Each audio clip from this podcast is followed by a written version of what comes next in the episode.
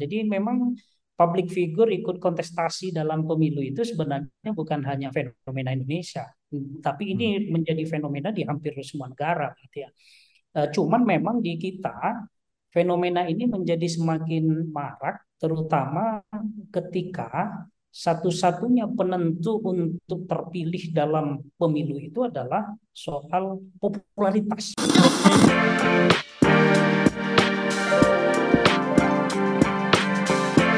Hai sahabat TCID, kalian sedang mendengarkan podcast Suara Akademia. Ngobrol seru isu terkini bareng akademisi. Minggu lalu nama Aldi Taher menjadi trending topic di seluruh sosial media karena uh, beliau gitu ya di interview sama salah satu TV swasta uh, mengenai pencalonan dirinya sebagai uh, bakal calon legislatif DPR RI periode 2024-2029. Ada fenomena yang cukup menarik kalau kita berbicara soal kasus Aldi Taher karena dia mencalonkan diri di dua partai.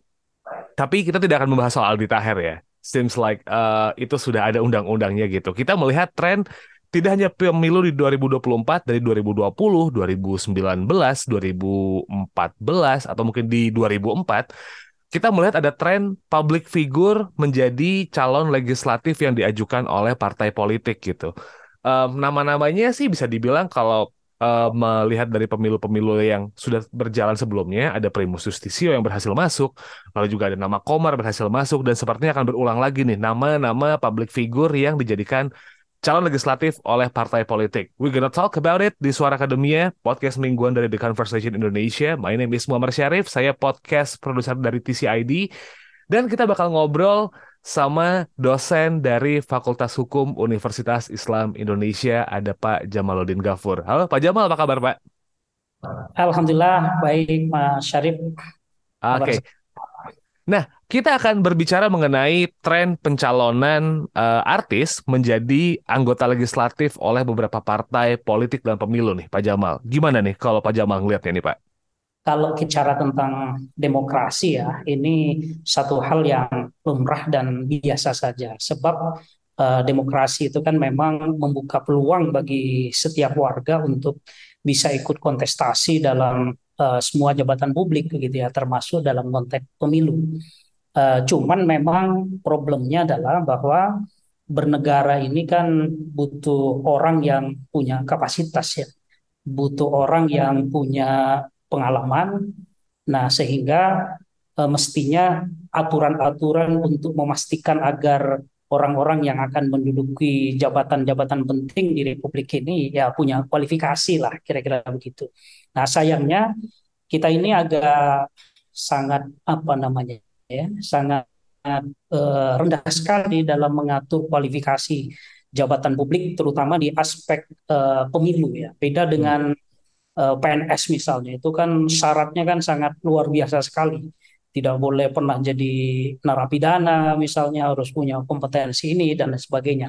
Nah, padahal dalam perspektif hukum tata negara, eh, jadi kan kita mengenal ada dua apa? Ada dua tipe pejabat publik ya Mas ya. Hmm. Satu yang kita sebut dengan policy making, pengambil kebijakan dan yang kedua adalah policy executing yang eksekusi. Jadi teman-teman PNS dengan persyaratan yang begitu luar biasa itu sebenarnya posisinya hanya pada policy executing gitu yang dia yang eksekusi kebijakan-kebijakan yang dibuat oleh policy maker kita. Nah, tapi pada saat yang bersamaan para policy maker kita termasuk anggota DPR ini yang nanti akan bikin kebijakan ini kualifikasinya nggak jelas begitu ya. Undang-undang tidak memberi rincian yang sangat rumit terkait dengan kompetensi dan pengalaman hanya syarat administratif saja. Misalnya batas minimal umur begitu ya. Lalu hmm. ijazah itu pun juga ijazahnya masih SMA itu. Nah sehingga apa? Eh, ketika kita menghubungkan antara pengambil kebijakan dengan yang mengeksekusi kebijakan ini kemudian agak nggak nyambung ini. Pengambil kebijakannya kualifikasinya sangat rendah sekali, hmm. tapi yang mengeksekusi kualifikasinya sudah sangat tinggi sekali gitu ya. Sehingga menurut saya ini perlu disinkronkan sehingga sekalipun sistemnya demokrasi, setiap orang diberi peluang untuk menduduki jabatan publik, tapi mestinya adalah kualifikasi-kualifikasi yang ditetapkan oleh partai politik kita, sehingga ketika beliau-beliau ini jadi, bisa dipastikan tugas dan fungsinya itu bisa dijalankan dengan sangat baik, begitu. Jadi nah, ini dua hal yang menurut saya apa sangat disayangkan gitu. Baik, tapi Pak Jamal, kalau kita berbicara mengenai public figure menjadi uh, tokoh politik gitu ya, sudah berlangsung dari puluhan tahun yang lalu gitu. Ya. Uh, kalau misalnya melihat negara uh, lain, nama Ronald Reagan jadi apa ya? Jadi uh, yang paling besar gitu karena berhasil menjadi presiden Amerika Serikat. Tapi kalau kita ngeliat di Indonesia, uh, udah nggak asing lagi nih kita melihat beberapa nama artis. Chris Dayanti misalnya dari tahun 2019 gitu jadi anggota DPR tahun 2024 we'll see siapa yang bakal masuk ke Senayan. Apa ya yang ngebuat uh, partai politik nih akhirnya ngambilin public figure buat jadi uh, wakil rakyat di DPR nih Pak? Landasannya apa sih? Karena mereka punya fame aja kah akhirnya mereka masuk atau gimana nih? Ya, sebenarnya tidak semua public figure itu tidak baik ya, tidak hmm. bagus. Saya kira di beberapa contoh yang beliau-beliau sudah masuk di sana sebagiannya saya kira punya kualitas gitu. Cuman memang sebagian besarnya memang kita anggap masih kurang dan sangat minim pengetahuannya untuk apa tugas-tugas dan fungsi-fungsi yang mestinya nanti harus dijalankan gitu ya. Nah, seperti yang tadi Mas Syarif sampaikan, jadi memang public figure ikut kontestasi dalam pemilu itu sebenarnya bukan hanya fenomena Indonesia, tapi ini hmm. menjadi fenomena di hampir semua negara gitu ya. Uh, cuman memang di kita fenomena ini menjadi semakin marak terutama ketika satu-satunya penentu untuk terpilih dalam pemilu itu adalah soal apa uh, popularitas begitu ya, pilihan suara terbanyak gitu ya. Jadi kita tidak mengkombinasinya dengan syarat-syarat substantif untuk menjadi caleg begitu ya. Hmm. Nah, sehingga ini yang menjadi banyak kekhawatiran atau setidak-tidaknya menjadi banyak pertanyaan publik gitu ya. Ketika banyak public figure yang selama ini kita tahu uh, track record tidak di bidang uh, pemerintahan, tidak di bidang lembaga perwakilan, begitu ya, tiba-tiba masuk ke ranah yang sama sekali baru, gitu ya. Nah, hmm. sehingga bagi saya ini peraturan perundang-undangan perlu untuk mengatur kualifikasi minimalis dari calon-calon pejabat publik kita, sehingga pada akhirnya yang terpilih itu tidak semata-mata hanya soal populer dan tidak populer begitu ya, tapi juga pada aspek kemampuan dan integritas serta kapabilitas itu juga bisa dijamin gitu ya. Jadi kalau kembali ke tadi kenapa muncul banyak fenomena public figure masuk ke ranah politik, ya jawabannya karena tadi satu-satunya penentu sukses tidaknya orang untuk masuk ke situ hari ini ya hanya soal keterkenalan tadi gitu ya keterkenalan. Sehingga ketika syarat sukses untuk ke sana adalah terkenal maka mau tidak mau fenomena public figure ikut kontestasi pemilu ini dari waktu ke waktu menurut saya akan semakin banyak. Dan saya khawatir ini besok bahwa parlemen kita ini akan sepenuhnya diisi oleh orang-orang yang hanya sekedar populer secara nama tapi sebenarnya tidak punya basic atau keilmuan di bidang pemerintahan gitu ya uh, begini, partai politik akhirnya main pragmatis aja dong, uh, Pak Jamal gitu. Ada ada public figure yang lumayan terkenal gitu kan, peraturan yang masih dalam tanda petik longgar, ini bisa dimanfaatin nih. Mereka cukup mengambil orang-orang yang populer, bisa ngomong politik dikit, uh, baby face di mata publik secara umum, ambil dan ya udah di situ tuh transaksi politiknya antara partai sama public figure kurang lebih kayak gitu dong artinya kalau melihat situasi di Indonesia nih. Jadi sebenarnya masuknya public figure ke dunia politik kita tidak sepenuhnya salah mereka hmm. begitu para public figure. Sebagian besarnya menurut saya ini juga adalah kesalahan dari partai politik kita sebab ada banyak fungsi yang diberikan oleh konstitusi dan peraturan perundang-undangan kita terhadap partai. Salah satunya adalah soal kaderisasi begitu ya, kaderisasi dan pendidikan politik. Nah, partai kita eh, akhir-akhir ini menjadi partai yang hampir semuanya itu adalah pragmatis, gitu ya. Mm-hmm. Pragmatis yang di mana fungsi-fungsi penting seperti kaderisasi tadi kita lihat eh, tidak digarap secara serius, begitu ya. Nah, sehingga ketika ada kebutuhan untuk mengisi jabatan-jabatan publik oleh orang-orang yang punya kompetensi, akhirnya mereka tidak punya stok untuk itu, gitu ya larinya pada akhirnya adalah tadi cara-cara instan uh, mem, apa, mengusung orang-orang yang sudah punya nama, punya ketenaran untuk menjadi jalan kesuksesan elektoral begitu ya. Sehingga uh, saya membaca partai kita ini tujuan utamanya hanya soal dia bisa meraih suara sebesar-besarnya saja tanpa mau berpikir lebih jauh apakah setelah dia dapat kursi yang besar jabatan di pemerintahan itu bisa menjalankan tugas dan fungsinya secara baik begitu ya. Sehingga fenomena yang terjadi pada akhirnya kan kita selalu mengalami dari setiap pasca pemilu itu apa yang disebut dengan disconnected electoral gitu ya. Ada keterputusan antara aspirasi kita sebagai pemilih dengan kebijakan-kebijakan yang dibuat oleh para pejabat negara sebagai wakil kita. Jadi sederhananya adalah apa yang kita inginkan bukan itu yang diputuskan oleh mereka dan sebaliknya sebagian besar justru keputusannya adalah sesuatu yang kita tentang gitu ya. Nah, ini saya kira adalah apa uh, evaluasi yang harus dilakukan oleh partai kita bahwa ketika fungsi-fungsi penting substantif yang harusnya mereka lakukan itu tidak dilakukan, ya pada akhirnya jalan pintas ini menjadi cara tercepat bagi mereka untuk sukses secara elektoral tadi, begitu ya. Tapi berbicara efektivitas nih Pak Jamal, hmm. um, kalau misalnya melihat dari 2000 berapa ya? 2004 atau mungkin 2009, correct me if I'm wrong. Angelina Sondak ya waktu itu salah satu nama yang lumayan uh, terkenal akhirnya masuk ke politik lalu diikuti oleh banyak orang.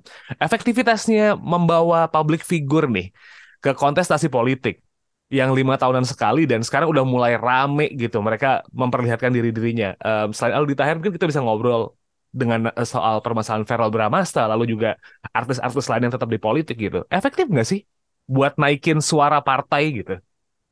Kalau hanya sekedar naikin suara efektif sekali gitu ya. Dan terbukti kan kultur untuk membawa public figure ke kontestasi politik ini kan semakin meningkat ya dari pemilu ke pemilu. Itu menunjukkan bukti kalau mencalonkan public figure itu bisa menjadi calon tercepat gitu ya bagi partai untuk bisa meraup banyak sekali dukungan suara dari rakyat.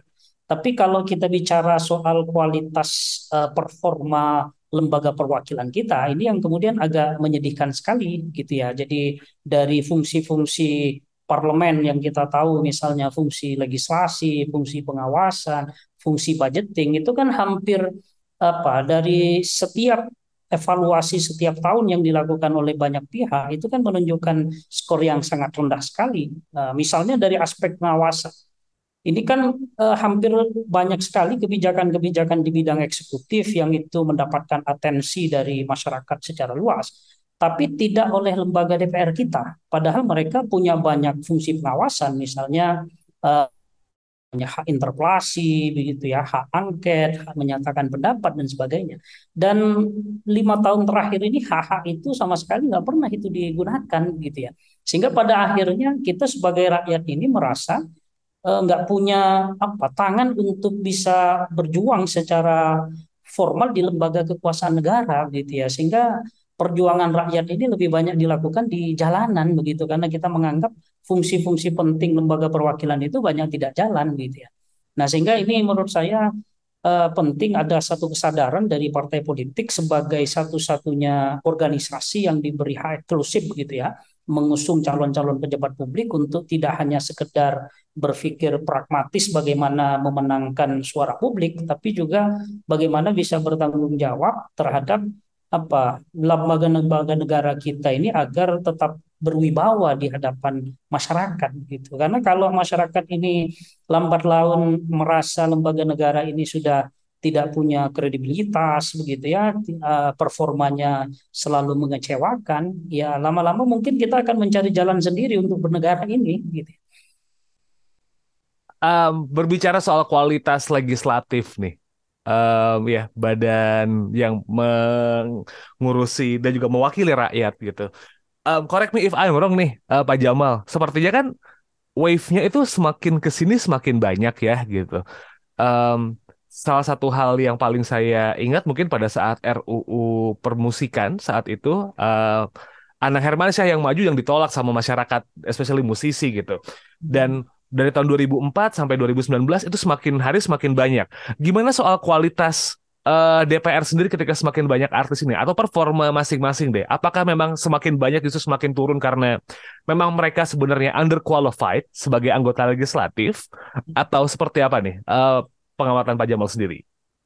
Ya, kalau kita membandingkan dengan apa kualitas kerja DPR di awal-awal reformasi dulu ya yang sebagian besar mereka adalah orang-orang yang dibesarkan dari dunia aktivis, pemerintahan, akademik begitu ya. Itu kan sangat dinamis sekali. Artinya perdebatan-perdebatan yang terjadi di parlemen itu sangat substantif dan banyak ditunggu oleh masyarakat begitu ya. Sekalipun sistem politik kita pada waktu itu belum begitu stabil begitu ya tapi perdebatan-perdebatan substantif tentang kerja-kerja parlemen itu kan terjadi gitu ya. Tapi lambat laun kita melihat eh, anggota parlemen kita terutama yang apa namanya banyak diliput oleh media begitu ya, banyak menyampaikan gagasannya ke publik. Eh, tidak sebernas bagaimana yang menjadi perdebatan-perdebatan DPR dulu yang masih sunyi dari publik-publik figur itu gitu ya. Sehingga dari fenomena ini saya kira ini menunjukkan kalau peningkatan atau banyaknya public figure muncul di lembaga-lembaga pemerintahan khususnya di DPR ini ya relatif banyak ini mengurangi terhadap apa kualitas dari kelembagaan uh, pemerintah kita gitu ya. Karena memang untuk menjadi anggota DPR sebagai lembaga tertinggi pengambil kebijakan di bidang legislatif menurut saya ini kan butuh orang yang memang mendedikasikan dirinya dari sejak awal untuk konsen di isu-isu kenegaraan begitu ya, isu-isu di uh, bidang publik dan pemerintahan. Jadi tidak bisa kemudian instan uh, hanya karena popularitas gitu ya berhasil menduduki jabatan di lembaga legislatif lalu secara otomatis juga akan performanya juga sebanding dengan popularitas. Nah, saya kira ini tidak bisa gitu. Sehingga kesimpulannya bagi saya uh, dibandingkan dengan DPR era-era awal reformasi, saya kira era awal dulu itu masih relatif jauh lebih baik sekalipun secara nama tidak banyak yang berasal dari public figure begitu ya. Tapi berbicara mengenai kualitas demokrasi nih, Pak Jamal, sepertinya akan jadi berbanding terbalik nggak sih dengan kualitas um, produk atau output yang dihasilkan dengan DPR ketika sekarang semua orang dianggap bisa nyalek asalkan bisa membantu partai politik gitu ya, semua bisa. Jadi berbanding terbalik dong dengan kualitas demokrasi. Atau gimana nih? Ya, betul sekali. Jadi begini, dulu para pendiri negara itu ketika menyusun konstitusi Undang-Undang Dasar 45 itu kan dulu menegaskan di dalam penjelasannya. Salah satunya dikatakan begini bahwa di atas semua sistem dan aturan yang kita buat sebenarnya yang jangan dilupakan kemudian adalah soal semangat semangat hmm. para penyelenggara negaranya. Katanya kata para pendiri negara kita nggak ada artinya nih kita bikin aturan, bikin sistem, demokrasi dan sebagainya yang sangat baik kalau pada akhirnya semangat penyelenggara negaranya itu tidak bagus begitu ya. Hmm. Kita ini sekarang secara bangunan sistem demokrasi itu sudah sangat bagus sekali luar biasa gitu ya perlindungan hak asasi manusia, kesetaraan, begitu ya, kebebasan dan sebagainya. Tapi kita tidak mengiringi dengan membangun kualitas SDM yang baik untuk mengisi apa kanal-kanal eh, lembaga-lembaga demokrasi yang secara sistem tadi sudah sangat baik begitu ya. Nah, sehingga pada akhirnya yang muncul itu hanya demokrasi prosedural semata gitu ya bahwa demokrasinya semara, pemilunya semara, tidak lagi apa namanya, tidak ada lagi intimidasi dan sebagainya. Tapi demokrasi substansialnya ini yang menurut saya ini bermasalah kita hari ini begitu ya. Bermasalah. Itu terbukti dari banyak sekali apa evaluasi dari kerja-kerja legislatif misalnya banyak undang-undang yang dibuat dengan cara fast track gitu ya dengan sistem yang cepat tidak ada perdebatan berarti tiba-tiba sudah disahkan begitu ya dan lain sebagainya. Jadi ini yang menurut saya perlu ada apa evaluasi kembali lah dari pengambil kebijakan di Republik ini bahwa membangun sistem dengan aturan yang sudah baik itu pada akhirnya tidak akan bicara apa-apa ketika tidak sekaligus disiapkan sumber daya sumber daya manusianya yang juga bagus gitu. Oke. Okay. Di hari ini sih levelnya masih pada bacalek ya, Pak Jamal. Uh, masih ada proses untuk disaring dalam tanda petik oleh KPU sebelum akhirnya resmi mendapatkan nomor urut sebagai calon legislatif. Uh, mungkin ada yang ingin Pak Jamal sampaikan mengenai fenomena ini gitu, karena um, semakin kelihatan banyak sekali public figure yang punya posisi penting nih di kontestasi politik gitu Pak. Uh, kalau kita ngelihat luar Indonesia bahkan presidennya Ukraina juga mantan komedian gitu. Mungkin ada yang disampaikan Pak Jamal. Ya, dan itu berakhir dengan peperangan gitu. Ya, betul. itu sangat menjadikan sekali gitu ya. Jadi begini, dulu kan sekarang juga lagi rame soal ini ya pembicaraan sistem pemilu ya antara tertutup dengan buka. Jadi dulu itu kan sistem pemilu kita dianggap sebagai sistem yang tertutup dalam arti untuk terpilih menjadi caleg itu karena didasarkan pada nomor urut gitu ya, nomor oh. urut. Hanya dulu ada istilah nomor urut jadi, nomor satu sampai tiga. Nah, di dalam sistem yang begitu partai relatif punya kuasa untuk menentukan siapa yang akan menjadi caleg jadi dengan kebijakan e, mengurutkan calegnya dari nomor satu dan sampai berikutnya gitu ya. Waktu itu oleh Mahkamah Konstitusi karena dianggap kewenangan dan kekuasaan partai yang besar ini ternyata disalahgunakan. Jadi hmm. sistem itu di apa diberikan sebenarnya dalam satu pemikiran agar siapa yang ditempatkan di nomor urut 1 sampai 3 atau nomor urut jadi itu adalah kader-kader terbaiknya partai. Tapi yang terjadi justru nomor ini di apa ditransaksikan begitu ya. ya. Ditransaksikan sehingga pada akhirnya itu yang membawa Mahkamah Konstitusi dulu memutuskan untuk ya sudah ini suara terbanyak saja begitu ya, suara terbanyak. Nah, Suara terbanyak pada awalnya ini kita apresiasi positif karena menempatkan suara rakyat itu menjadi berharga begitu ya. Jadi penentuan caleg terpilih tidak lagi sepenuhnya oleh partai tapi berdasarkan uh, suara terbanyak kita oleh rakyat. Tapi ini kan lalu menimbulkan efek negatif gitu ya atau setidak-tidaknya ini menjadi satu keprihatinan karena dengan suara terbanyak ini lalu muncul caleg-caleg populer begini gitu ya. ya jadi caleg populer artinya untuk menjadi caleg yang diusulkan oleh partai nggak harus dia menjadi kader yang sejak lama bergelut di bidang kepartaian gitu. Asal dia punya nama di momen-momen pemilu daftar, eh, partai ini pasti tertarik karena partai ini butuh orang yang namanya sudah terkenal gitu ya. Sehingga partai ini lalu sekarang tidak berdaya untuk mengontrol itu semua. Karena bagaimanapun ketika ada partai yang sangat idealis misalnya menempatkan orang-orang terbaik tapi pada sisi yang bersamaan dia belum punya nama belum dikenal oleh publik ini kan kemungkinannya pasti kalah dia kalau dia hmm. kalah kan berarti tujuan untuk mendirikan partai kan gagal begitu ya yeah. pada akhirnya partai ini memilih untuk uh, tidak gagal menjadi partai dalam arti bisa mengirim wakil-wakilnya ke parlemen tapi pada akhirnya kan dia harus menyingkirkan soal apa kualitas dari caleg-caleg yang ada tadi sehingga saya sebenarnya secara pribadi lebih setuju dengan nomor urut dengan catatan tadi partai ini secara bertanggung jawab untuk memastikan bahwa nomor urutnya itu memang sesuai dengan kapasitas dan sesuai pengalaman serta integritas bukan jual beli tadi. Nah sayangnya partai kita ini kan sekarang sangat tertutup begitu ya. Hmm. Jadi partai kita ini kan kebanyakan dikelola dengan sistem kekeluargaan gitu ya, oh, sangat personalistik sekali sehingga mengembalikan sistem yang uh, nomor urut tadi ini potensi hanya akan meningkatkan hegemoni elit-elit partai. Sehingga bagi saya uh, harus ada keinginan dari partai untuk mereformasi di internalnya agar terjadi proses demokratisasi. Jadi ketika partai adalah instrumen demokratisasi, mestinya pengelolaannya juga harus demokratis dong. Ini kan partai enggak dijadikan hmm. sebagai infrastruktur demokrasi, tapi pengelolaannya sistemnya keluarga kan ya. repot ya. kita ini.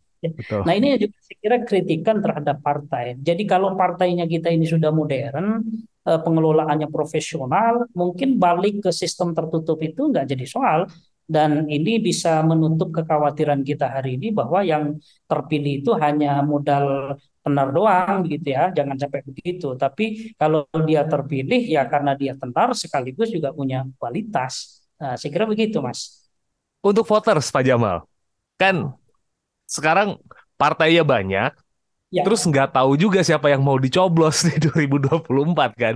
Ada saran uh, buat para voters? Uh, gini, rakyat ini menurut kan kita ini selalu dibilang begini di, di, di edukasi ya. Sebagai voters ini harusnya anda ini pemilih yang cerdas bertanggung jawab jangan money politik jangan sembarangan gitu ya. Menurut saya harusnya logikanya itu dibalik. Dibaliknya itu begini bisa nggak sih caleg-caleg kita yang diusulkan oleh partai politik itu sudah dipastikan seluruhnya itu bagus, seluruhnya itu berintegritas, seluruhnya itu punya kemampuan minimalis. Sehingga bagi kita, rakyat ini ketika memilih nggak perlu lagi kita ini mikir ini siapa, harus men-tracking. Itu kan nggak punya waktu kita. Memangnya kita ini pengangguran. Rakyat ini kan juga banyak kerja gitu ya.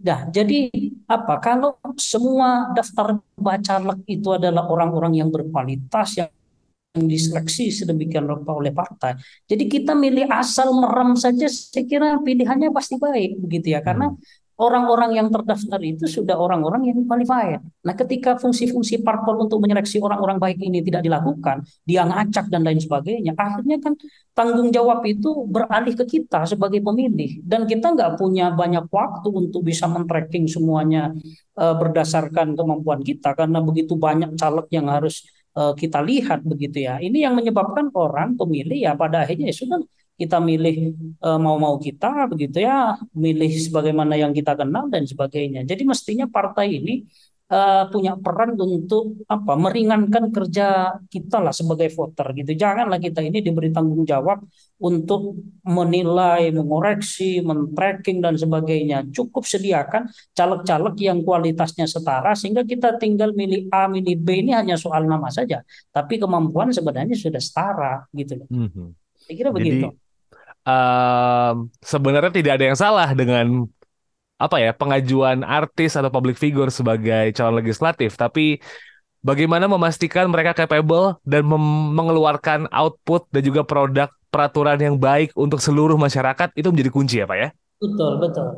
Jadi standarisasi itu yang ditunggu publik. Jadi ketika partai itu punya standar dan itu terbuka kepada publik bahwa kami memilih caleg tertentu kualifikasinya ini dan itu, saya kira siapa pun dengan latar belakang profesi apa pun kita nggak akan protes dan tidak akan bertanya-tanya. Tapi ketika prosesnya itu terjadi di ruang-ruang gelap begitu ya, apalagi kita menemukan memang figur tertentu di profesinya dulu memang bermasalah misalnya kok di justru diusung ke jalan apa jabatan-jabatan publik ini kan orang jadi bertanya-tanya kenapa jadi begini demokrasi kita begitu jadi ah. ini sebenarnya bukan soal siapa dari mana begitu ya tapi agar partai itu lebih transparan soal kualifikasi-kualifikasi dari caleg yang dia usung gitu. Oke. Okay.